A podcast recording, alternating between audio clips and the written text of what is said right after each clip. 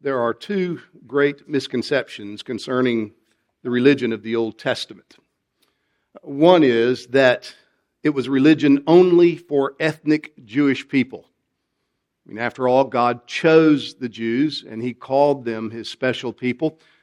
So He must not care about any other nation, any other peoples of the world. The second misconception is that Judaism was a religion that was concerned primarily, if not exclusively, about externals, about what kind of clothes you wear, kind of food you eat, uh, the rituals and different seasons that you would observe. Many people today, even many Christians, are confused about Old Testament Judaism on just these points. You can see it in the messianic movement of our day. People think that they will become more like the Old Testament Jews by living under Old Testament codes that focus upon externals. People are confused because they don't understand what God was about in revealing himself in the Old Testament era. In one sense, it's easy to understand how people can be confused because the Jews are called God's chosen special people. He pledged himself to be their God. And he called them to be his people. And he made distinctions between them and all the other nations of the world. He gave them regulations. He was precise about what they were to eat, how they were to dress, what kind of schedules they were to keep, and the rituals they were to observe. But if you focus only on the status of the Jews as God's chosen people and the external requirements that He placed on them, then you're going to miss the point of the Old Testament. Furthermore, if you focus on those things, then you're going to find yourself very much at home with the way typical Jews thought in the first part of the first century. We see this in the way the New Testament ushers in the reign and the rule of Jesus and the cataclysmic difficulties that it created between his way, his teaching, and the way of common first century Judaism. When John the Baptist was preaching to prepare the way for Jesus, Matthew tells us in chapter 3 that as scribes and Pharisees came to him to be baptized, this is what he said to them Bear fruit in keeping with repentance, and do not presume to say to yourselves, We have Abraham as our father. For I tell you, God is able from these stones to raise up children for Abraham. In other words, John looked at him and said, So you think you're special? You think, oh, we got Abraham for our father, and that makes us okay with God? God could bring sons of Abraham from rocks. And then you look at the way Jesus was always in conflict with the Jewish leaders of his day as he began his public ministry. Time after time, he exposed their hypocrisy. He called out the externality of their religion and the deadness inwardly of their religion. If you just want a sample of this, read Matthew chapter 23, where the whole chapter is taken up with his calling to account their hypocrisy. In that chapter, we see Jesus telling the scribes and Pharisees, He said, they do all their deeds to be seen by others. And in one of the woes that he pronounces on them, he says this Woe to you, scribes and Pharisees, hypocrites, for you're like whitewashed tombs, which outwardly appear beautiful, but within are full of dead people's bones and uncleanness. They thought they were okay with God because God had been so good to them. And they thought their religion was a religion primarily of complying with rituals and customs. Well, that's the way many religious people think today. I'm at the right place, the right times, doing the right things, with the right people. So surely God accepts me. People today believe that because God has blessed them more than others, because they do religious things more than others, that surely God finds them acceptable. But nothing could be further from the truth. You see, the only basis on which God accepts anybody is righteousness. He is righteous, and He requires righteousness. And you and I, and everybody you know, no matter how religious or irreligious you might be, we do not have the righteousness that God requires. Left to our own resources, left to our own abilities, we will never be able to supply that which God calls us to supply.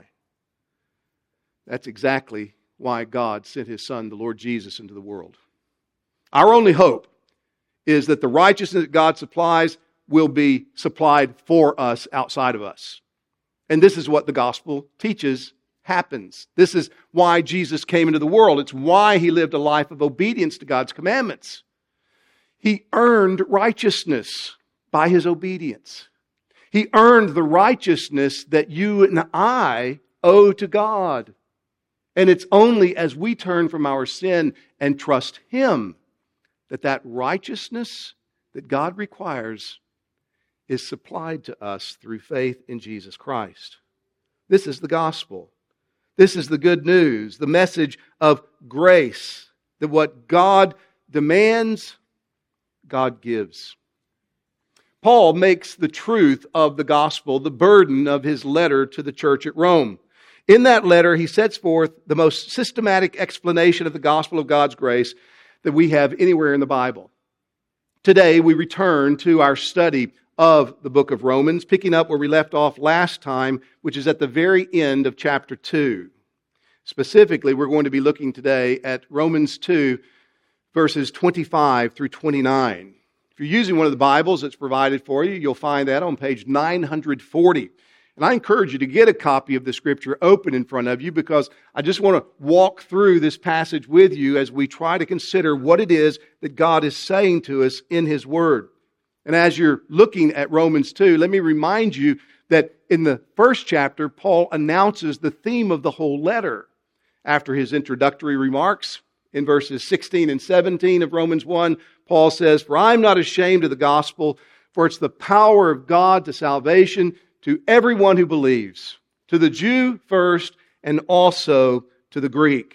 For in it, in the gospel, the righteousness of God is revealed from faith to faith as it is written, the righteous shall live by faith.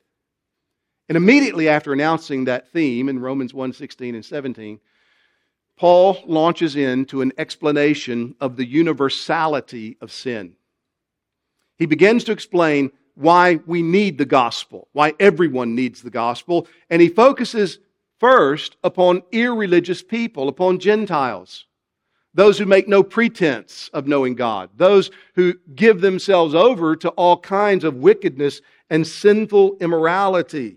And so, for the rest of chapter 1, he shows that Gentiles are all sinners and therefore by nature under condemnation and in need of righteousness. In chapter 2, he turns his attention to Jews, his fellow Jews, religious people and what he says here is that when it comes to being charged with sin, when it comes to lawlessness and law breaking, Jews are no better than Gentiles. They're just as guilty. What he's saying is religious people are sinners just like irreligious people are. In our last study, we looked at verses 17 through 24 of chapter 2, and we saw there that being religious is not enough. In fact, being religious can be deadly if you put your hope and your confidence in your religious activities. Today, we come to verses 25 through 29, where Paul gives further explanation as to why being religious is insufficient to make you right with God. Paul builds this last part of his argument by zeroing in on two misconceptions that many Jews of his day had about themselves. Those misconceptions that I mentioned earlier that are still held by many today. The first is that because they were Jewish, because they were religious, they were special and therefore acceptable to God. The second misconception is because they practiced circumcision. The sign of the Abrahamic covenant, they'd done everything necessary for God to look favorably upon them. And with this mentality, the question would largely remain unspoken, but live within the common Jew in the first century. Why do I need righteousness from God? I'm a Jew. I bear his name, I bear his mark. Well, let's look at our text, Romans chapter 2, verses 25 through 29, and see how Paul gets to the heart of this question the question of what it means to be right with God by not being a Jew merely outwardly, but by, as he describes it, being a true Jew, that is, a Jew inwardly. Hear the word of the Lord as I read from Romans chapter 2, verses 25 through 29. For circumcision is in, indeed is of value if you obey the law. But if you break the law, your circumcision becomes uncircumcision. So if a man who is uncircumcised keeps the precepts of the law, will not his uncircumcision be regarded as circumcision? Then he who is physically uncircumcised but keeps the law will condemn you who have the written code and circumcision but break the law. For no one is a Jew who is merely one outwardly nor is circumcision outward and physical. But a Jew is one inwardly, and circumcision is a matter of the heart, by the Spirit, not by the letter. His praise is not from man, but from God.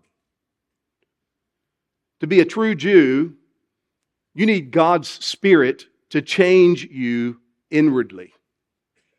That's what Paul is arguing here in this last part of chapter 2 if you're going to be a true Jew, you're going to need supernatural activity operating inside of you. Something's going to have to happen to you inwardly. The Spirit of God is going to have to come and change you. In chapter 2, as I've mentioned, Paul's trying to convince his fellow Jews that although they are religious, although they have many advantages, they too, along with the Gentiles, are under sin. They need grace. They need the gospel that he is commending in this letter. Paul makes his argument by envisioning a typical Jewish man. We see this in verse 1 when he begins his address. Therefore, you have no excuse, O man. And again, in verse 17, he personalizes it in this typical Jewish man. For all, he says, but if you call yourself a Jew and rely on the law, our text comprises the last part of his argument as he shows that physical circumcision is useless if the one who is circumcised breaks God's law. And that true circumcision is a matter of the heart, affected by the Spirit. The great Scottish Baptist theologian of the 19th century, Robert Haldane, says this section of Paul's letter is where he pursues the Jew into his last retreat in which he imagined himself most secure. To be called a Jew and to have the mark of circumcision on your body were points of pride and spiritual security for Jewish people. They had the name, they had the markings of being set apart for God. In our text, Paul shows this is not enough. To be a real Jew, to really belong to God, you need God's Spirit to change you inwardly. let's see how Paul makes this case. I want to look at his argument by taking it under three different headings. The first we see in verse 25 when he says, If you break the law, your circumcision becomes uncircumcision. In other words, circumcision is useless to the person who does not keep God's commandments. Circumcision is useless if you do not keep God's commandments. Circumcision was indeed the sign of God's covenant with Abraham and his offspring. Pastor Jared read from Acts 17 earlier, where God announces this covenant sign to Abraham. In verses 9 through 14 of Genesis 17, we have that point made very clearly. Circumcision was designed by God to mark out Jewish people as belonging to Him. I remember 40 years ago or so when I first began to build my library that it wasn't long as I would loan books out every once in a while that I started losing books.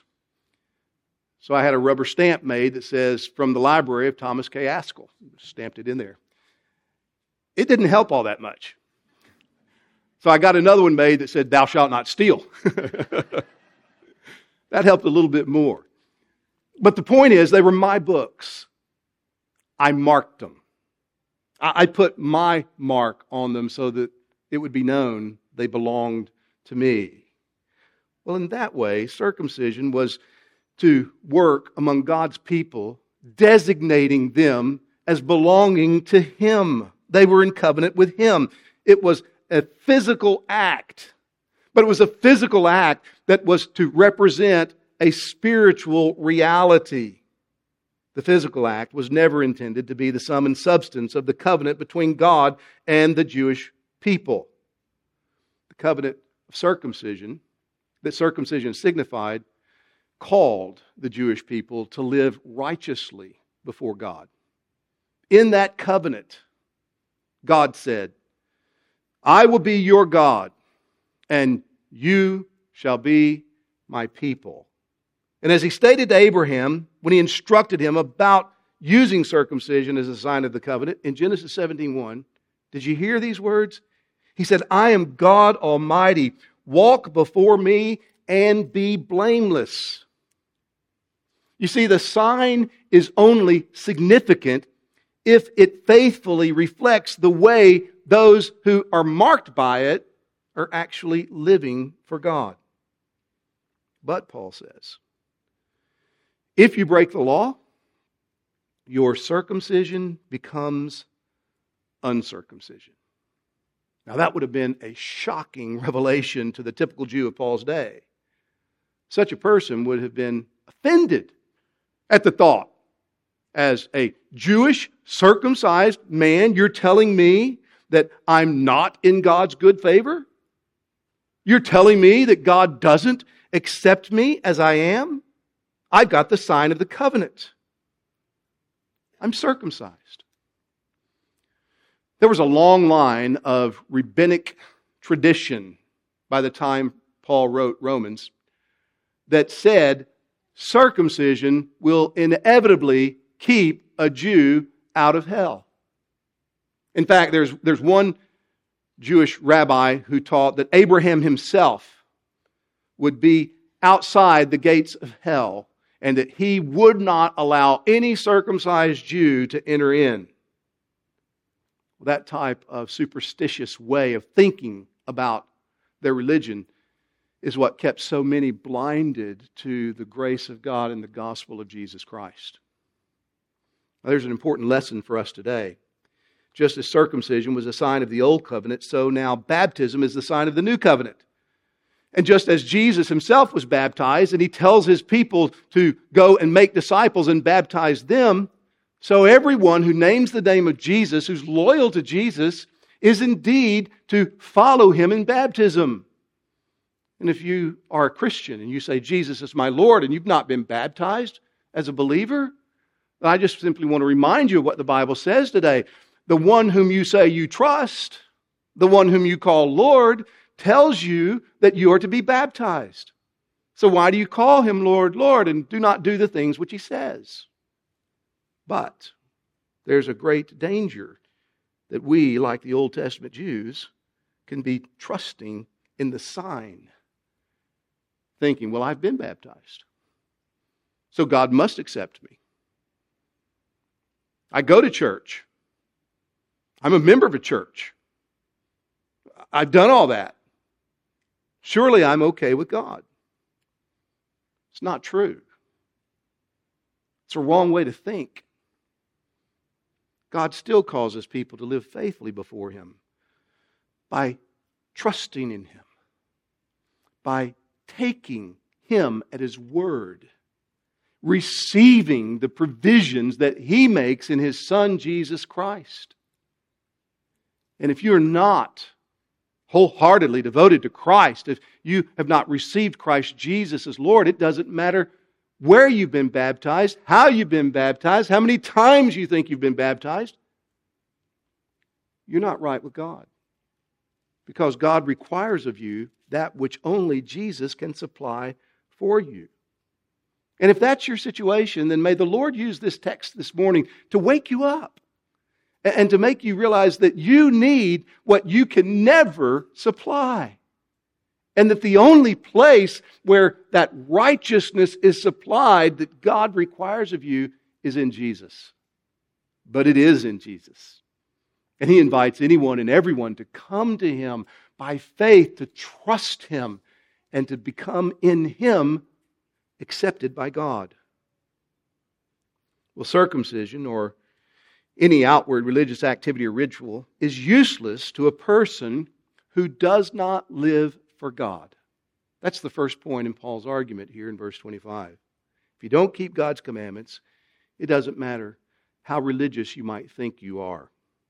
Secondly, in verses 26 and 27, Paul says the uncircumcised person who keeps God's commandments is welcomed by God.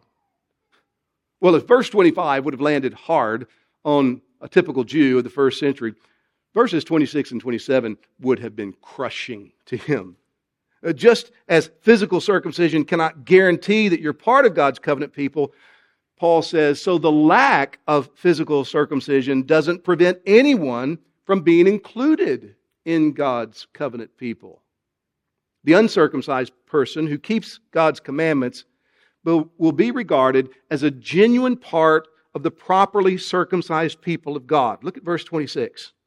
He says, If a Gentile keeps the precepts of the law, an uncircumcised person keeps the precepts of the law. In other words, he lives by what the law commands, what God says.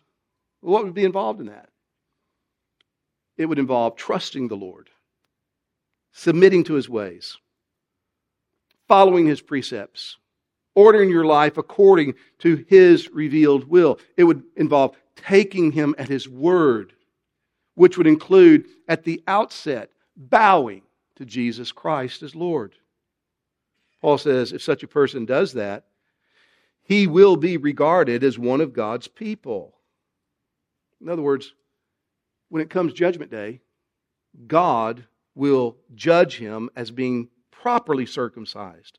That is, as being exactly what the physical act of circumcision signifies. You will see him devoted to the true God.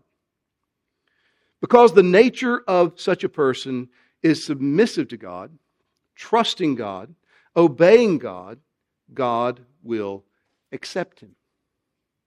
This is exactly the point the Apostle Paul makes in Philippians chapter 3, verse 3. When he's talking about his own righteousness and all that he was and all that he hoped in before Jesus met him and changed his life, Paul says, For we are the circumcision who worship God by the Spirit and glory in Christ Jesus and put no confidence in the flesh. Who are the true circumcised? Those who are trusting Jesus. Those who are believers, Christian today. You are the true circumcision because you have turned away from self dependence and you've turned to God in dependence upon Jesus Christ. It's not your religious background, it's not your religious advantages that will make you right with God. It's knowing God and the only way you can know God is through faith in Jesus Christ, his Son, receiving the provision found in him, loving him, doing what he commands. The uncircumcised person who faithfully keeps God's commandments will be an indictment, therefore, on those who are circumcised but don't keep his commandments. This is verse 27. Look at this. Then he who is physically uncircumcised but keeps the law will condemn you who have the written code and circumcision but break the law. When the religiously disadvantaged people heed God's word and genuinely trust him and follow his ways, they show just how wicked those people are who have all kinds of religious advantages, all kinds of benefits, and yet refuse to trust the Lord and obey him having God's commandments, the written code, and being outwardly identified as his people, circumcision, is not enough. God requires more than religious privileges and religious rituals in order for him to accept you. He requires righteousness. I like the way that C.K. Barrett has summarized Paul's teaching here. He writes this Paul makes clear beyond doubt what he means by keeping and by transgressing when he speaks of the law. It's possible to neglect so weighty a command as circumcision, sign of the covenant, and yet fulfill the law. It's also possible to observe the letter of the law, including circumcision, and transgress the law. The kind of obedience that God requires is what Paul says in verse 1 or verse 5 of chapter 1 is the obedience of faith. It's obedience that arises out of a devotion to God, trusting God, taking Him at His word, entrusting yourself to His Son. It is the conformity of your life to His will that comes because you are resting in His provision. It's not just externals. It's not trying to do the right things at the right time with the right people. It is the orientation of your life that results from a heart that is submissive to Christ Jesus as Lord. Now, this is sobering news. It's a serious warning for anybody who might be resting on the fact that he or she has a religious identity. And if you have such an identity, whether it's through baptism or whether it's through church membership or whether it's through just regularly attending services like this, you need to heed this warning.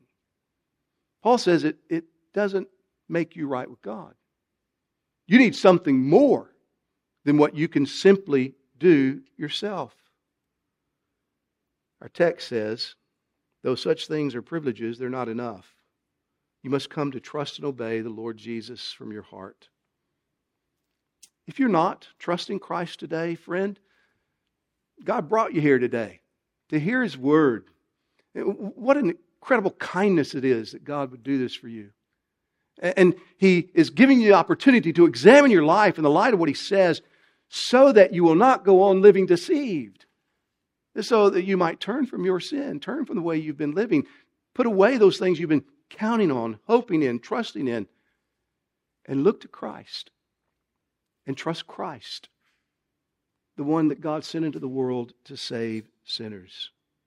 If you will admit your mistake of trusting in something other than the Lord Jesus, thinking that you could be right with God by your outward activities, God will forgive you.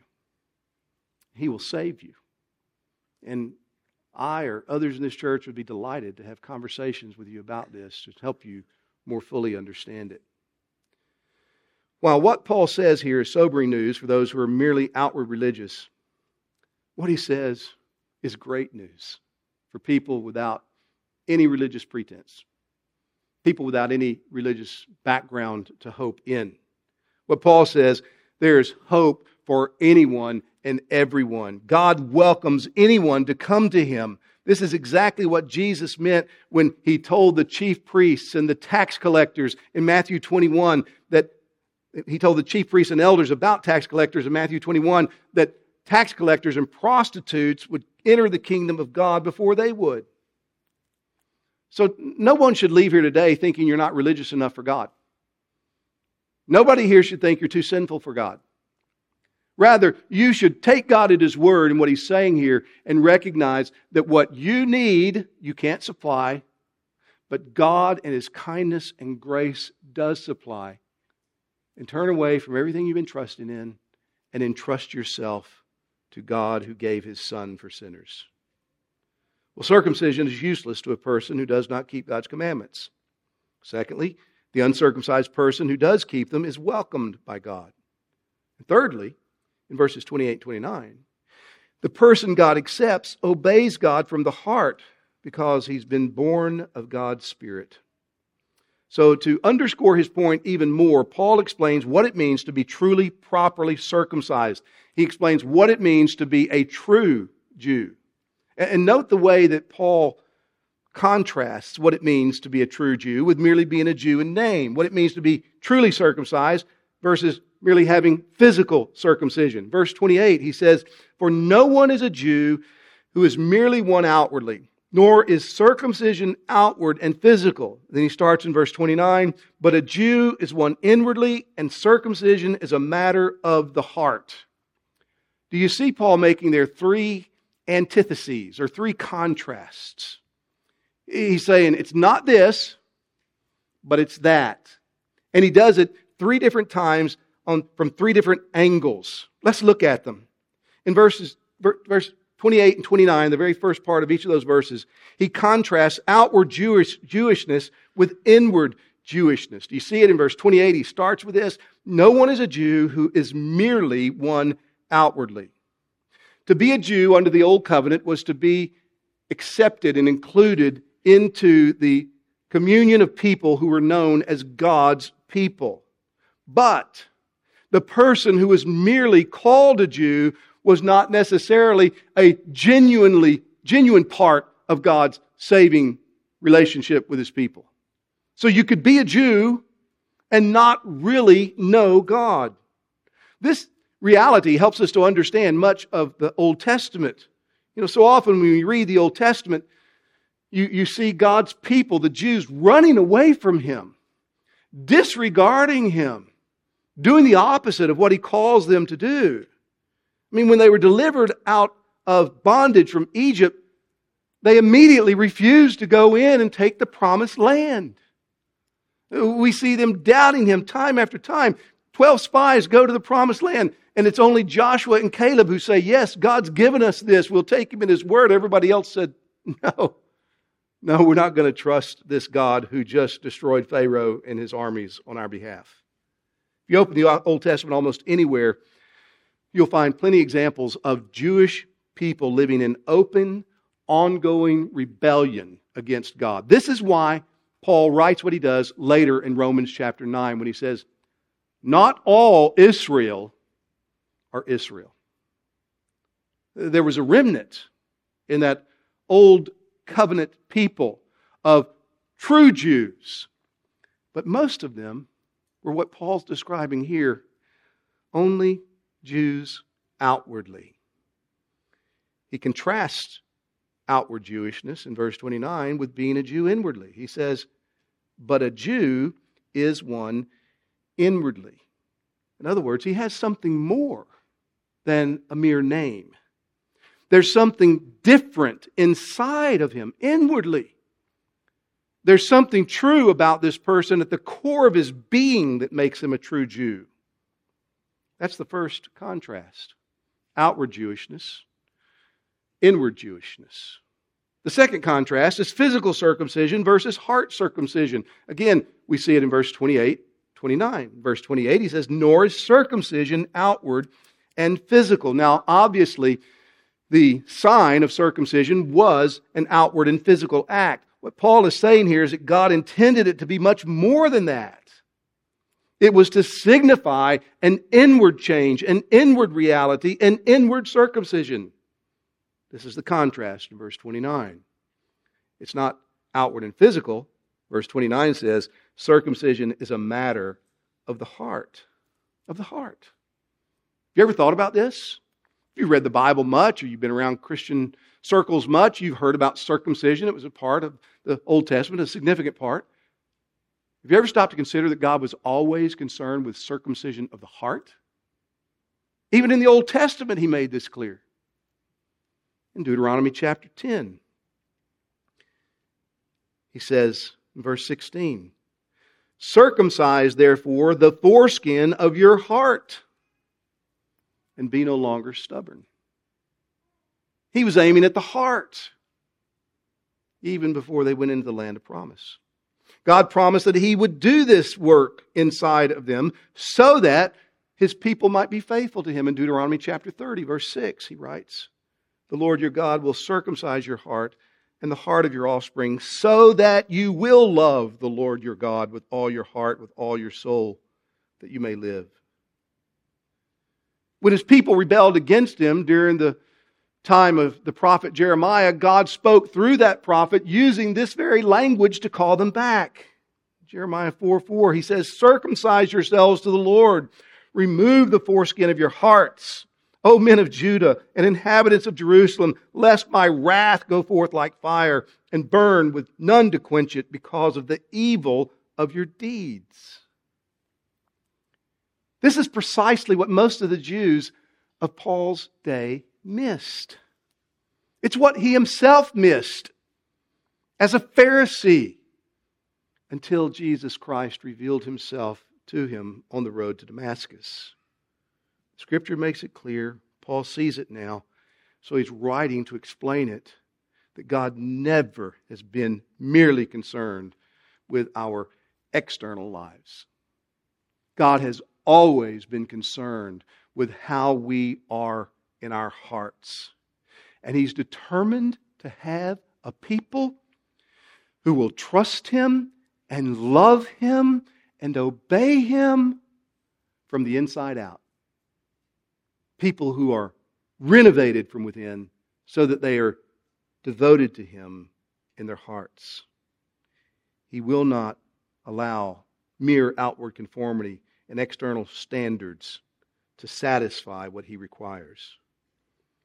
He wants that obedience that arises from faith, love, devotion, and submission to Him. Brothers and sisters, this is crucial for us to recognize and remember. God looks at our hearts. He wants devotion from within. He wants you to love Him with all your heart, your soul, your mind, and your strength. Reluctant obedience toward God, mere outward compliance to His ways falls short of what He requires. In Proverbs chapter 23, verse 26, he says, My son, give me your heart. Your heart. Don't ever be satisfied with anything less than a wholehearted devotion to God. Parents, this is very important for you. Teach your children, yes, teach your children to obey the voice of their parents.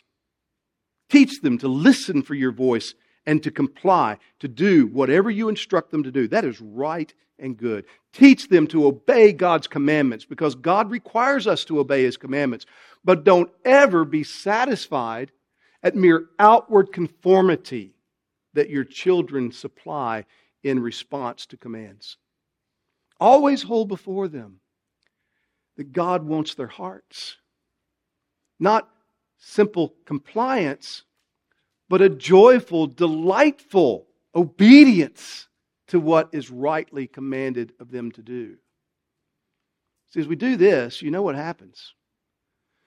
We show them that no matter how much external compliance they give, until their hearts are motivated to delight in being obedient, they still need something that they can't supply. And what it does is it provides an opportunity for us to teach them the gospel you need a new heart. You need what only God can do. And that's precisely why God sent his Son, the Lord Jesus. This is the point of Paul's third contrast. It's found in verse 29. He contrasts the work of the Spirit against the work of the letter. The circumcision that is needed is a circumcision of your heart which is affected by the Spirit, Paul says, not by the letter. The circumcision that is by the letter is not enough. In other words, complying with what has been revealed to us, performing outwardly in a very precise and prescribed way, it's not enough. What's needed is circumcision of the inner person. And that can only be performed by the Holy Spirit.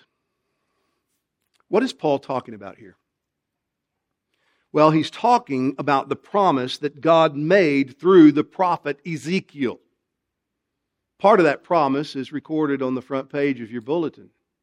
Ezekiel chapter 36, verses 26 and 27, where God says, I will give you a new heart and a new spirit I will put within you, and I will remove the heart of stone from your flesh and give you a heart of flesh, and I will put my spirit within you and cause you to walk in my statutes and be careful to obey my rules.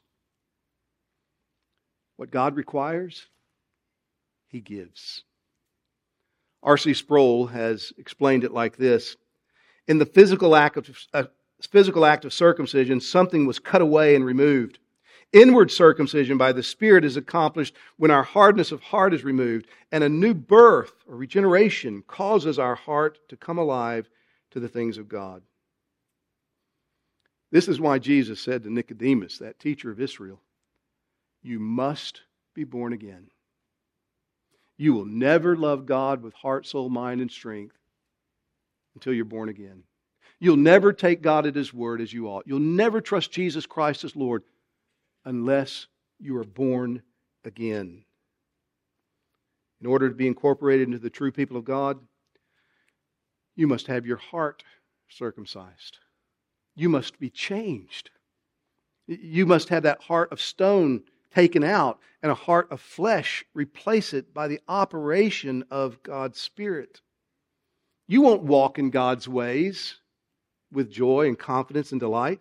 You won't trust in the Lord Jesus Christ and depend upon His righteousness, His sacrificial death on your behalf to make you right with God, unless the Spirit of God comes and works within. Parents, this is our great hope for our children, and this is their great need that God will come through the ministry of His Word and change their hearts. Are you trusting in Christ today? Can you say that you're joyfully delighting in His way, that His way is your first choice, and that you are fighting hard to put aside everything else that would tempt you to find your great satisfaction and joy in it in order that you might come more and more to experience your joy and satisfaction in Jesus? Or is religion just something that you do? It's just something that's part of the way you think you ought to live. Friend, if you have never come to taste and see that God is good, if you have never come to see Jesus not simply as the great sovereign king that he is, but as the wonderful, beautiful, good, kind, loving Savior, you oh, know what you need is for the Spirit of God to come and to work inside of you to change you, to give you new dispositions, to inflame affections, to experience Christ as He really is. He does that by His Word. He does that in gatherings like this. He, he does it as we pray and cry out to God to do it. You may have settled into a way of living that keeps religion as a part of your life, but has kept Christ from being the center of your life? Could it be? Could it be that you have fallen into this same trap that Paul lived in, that first century Jews lived in, that Jesus Christ came to explode and dispel with? And just thinking that being religious is enough? Friend, it's not enough. It's not enough. You need Christ. You need to know God as He has revealed Himself in His Son. I plead with you today to turn away from your sin and bow before your God and look to Jesus Christ. He will save you. Well, brothers and sisters, as we trust the Lord Jesus, we need to be assured that God counts us as true Jews. We are true Jews. We are the circumcision. Not because we're so good, not because we figured things out, but by the Spirit. God, in His sovereign kindness and grace, has given us His Word, taken that Word, and used it as a sword in the hand of his spirit to pierce us and to slay all of those idols, all of those things that we were counting on, so that we might see ourselves helpless and in need of his provisions in Jesus Christ. So praise him and live as his people and be delighted in his ways. Know that they're not only right, but they are also good.